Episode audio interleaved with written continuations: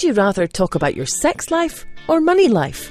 Surprisingly, most people would rather not talk about money, how to save it or invest it.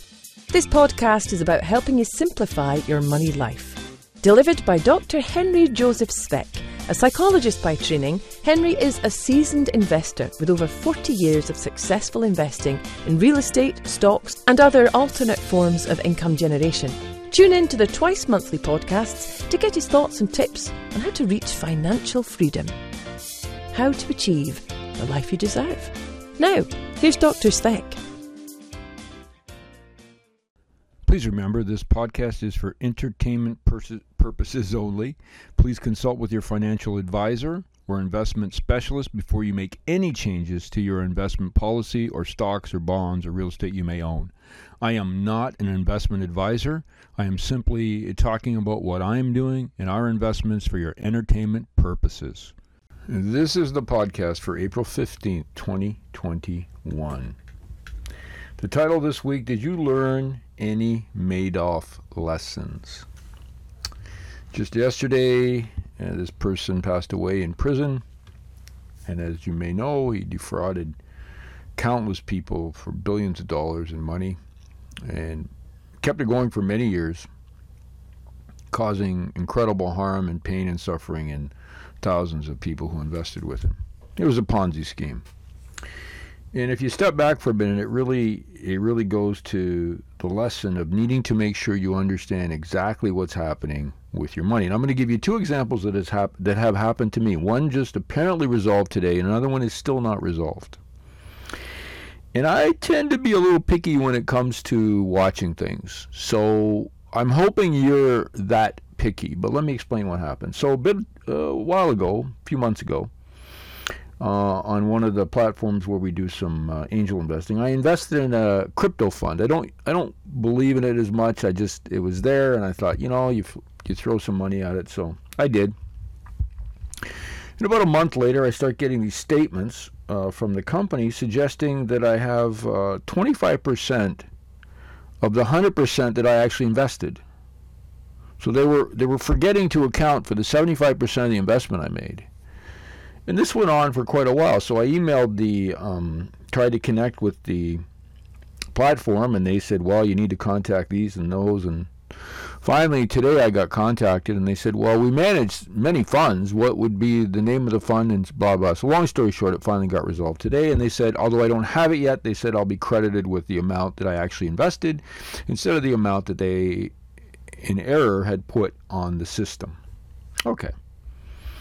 So I guess you could say, well, that's you know, it's good I kept track and watched that because if you invested and just didn't keep track over the years, how would you ever go back? It might be difficult to go back and prove things, but it, but clearly it was true. So then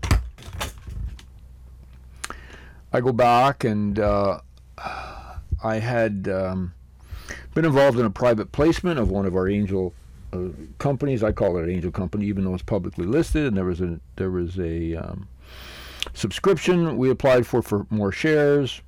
The shares came, and there were hundred thousand shares to deposit in my online trading account.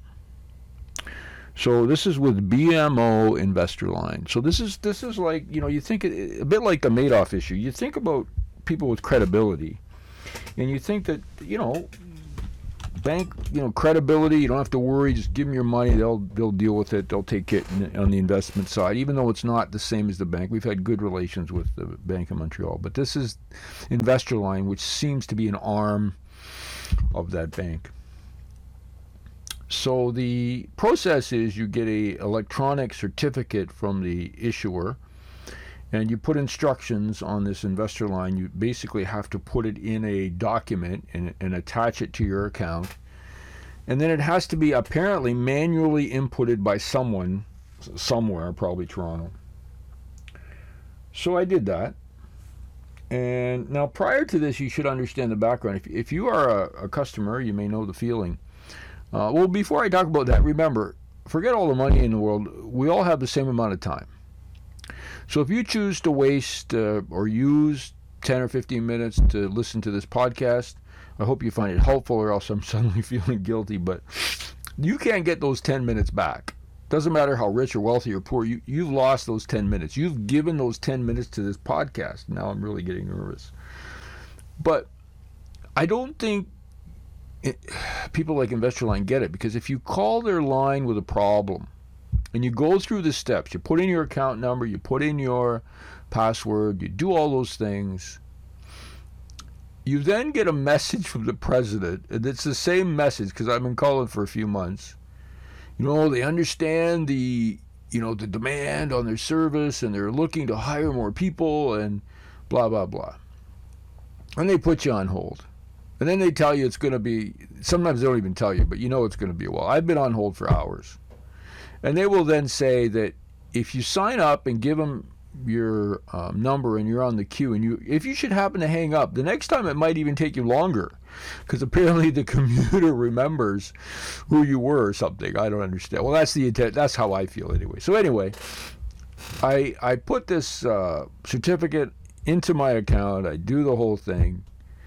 And about three days later uh, it shows only 10% or 10,000 shares instead of the 100,000 shares that are deposited. So apparently, somebody who's manually responsible for taking these e documents and typing or doing something made a mistake again. So instead of 100,000 shares, there are 10,000 shares in my account. And I don't know where the other 90 went. Now, fortunately, I have the documentation. Fortunately, I'm on this. I don't imagine it'll take more than two or three days, perhaps. Uh, maybe the president of BMO has hired someone to do this.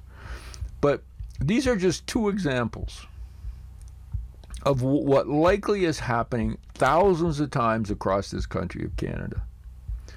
That if you are uh, involved in any kind of investing with anybody, whether it's a bank, whether it's an investment fund, whatever, you probably don't keep obsessive, or maybe you do, as I do, track and remember things that should be happening that aren't happening, and you probably don't know 100% of what you're invested in. And and this is sort of it's not just the events that I've experienced, which I'm sure I'll get through. I have no problem knowing that I will they'll be fine. They will they will find trust me one way or another. They'll find the 90,000 shares because I still have the certificates. It really did happen. But after, you know, they, unfortunately, they gave made Mr. Madoff too many um, props, or not props, but too much publicity over his passing, which brings up the whole issue of financial fraud. And do you really believe people, regardless of how supposedly credible they are, when they tell you you need to do this or that with your money, or you need to invest in this or that, or whatever? Because I would, I would hope we can all use this as a lesson because it sure reinforced it for me. It may even had made me uh, more motivated to do this uh, podcast for you. So the first step you have to do if you if you want to learn anything from the greatest greatest I shouldn't say perhaps great's not the word the largest scam and Ponzi scheme in the history of organized finance. There are a number of different um, documentaries about Madoff and how he accomplished it. The everyone, the regulatory, the you know the the press you know god help you if you listen to uh, you know the morning squawk box as i do. Just I, I, I it's comedy for me. I don't take anything they say as being legit. It's just a, a comedy to look at what the public is being told which then can sway markets based on this fantasy and underlying secondary gain issues that they have. Um, so so when you think about all of this, it should be a lesson to you to see when you finish reading this podcast or, or sorry, listening to the podcast. When you get home, have a look at how your money is being invested. I've talked uh, in previous podcasts, and I'm, I'm, involved with something right now uh, in a charity where 2.7 million dollars went missing, and I can't really talk about it because I'm in the middle of uh, a process that I'll explain someday and maybe at a different podcast. But when you invest in charity, please make sure you keep track of where it's going ask to see detailed financials. When I say detailed financials, I mean you want to know where all the money is going. It's not just a general category. I mean, if if if you are involved in a charity and they send you a one-page income statement, you might have a problem.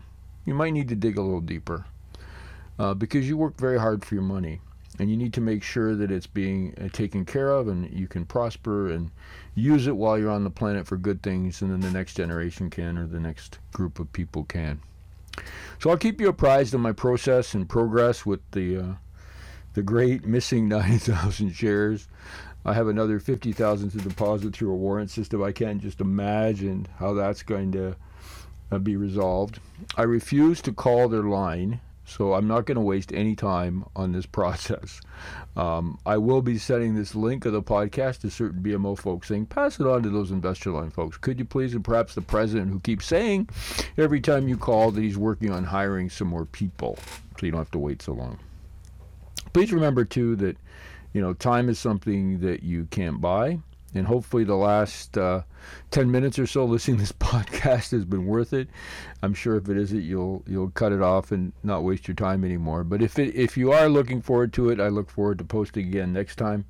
You have an amazing week. I'm I'm busy at wildflowerbeefarm.com. I just posted on my attempts at making a beehive within a living tree, and that was quite a quite a show also involved with some other things and continuing to monitor uh, real estate. And next week we'll be back with regular talks on what's happening around and uh, may, may make some attempts at, at looking at precious metals. You have an amazing week. I'm Hank for the wall. Sorry, I almost said it. I'm Hank for Shrink Money Advice. You have a great week. You have been listening to the Shrink Money Advice podcast with Dr. Henry Joseph Speck. Remember to pick up your copy of Dr. Speck's latest book, Shrink Money Advice, on Amazon.ca or the audio version at awesound.com. That's A W E awesound.com.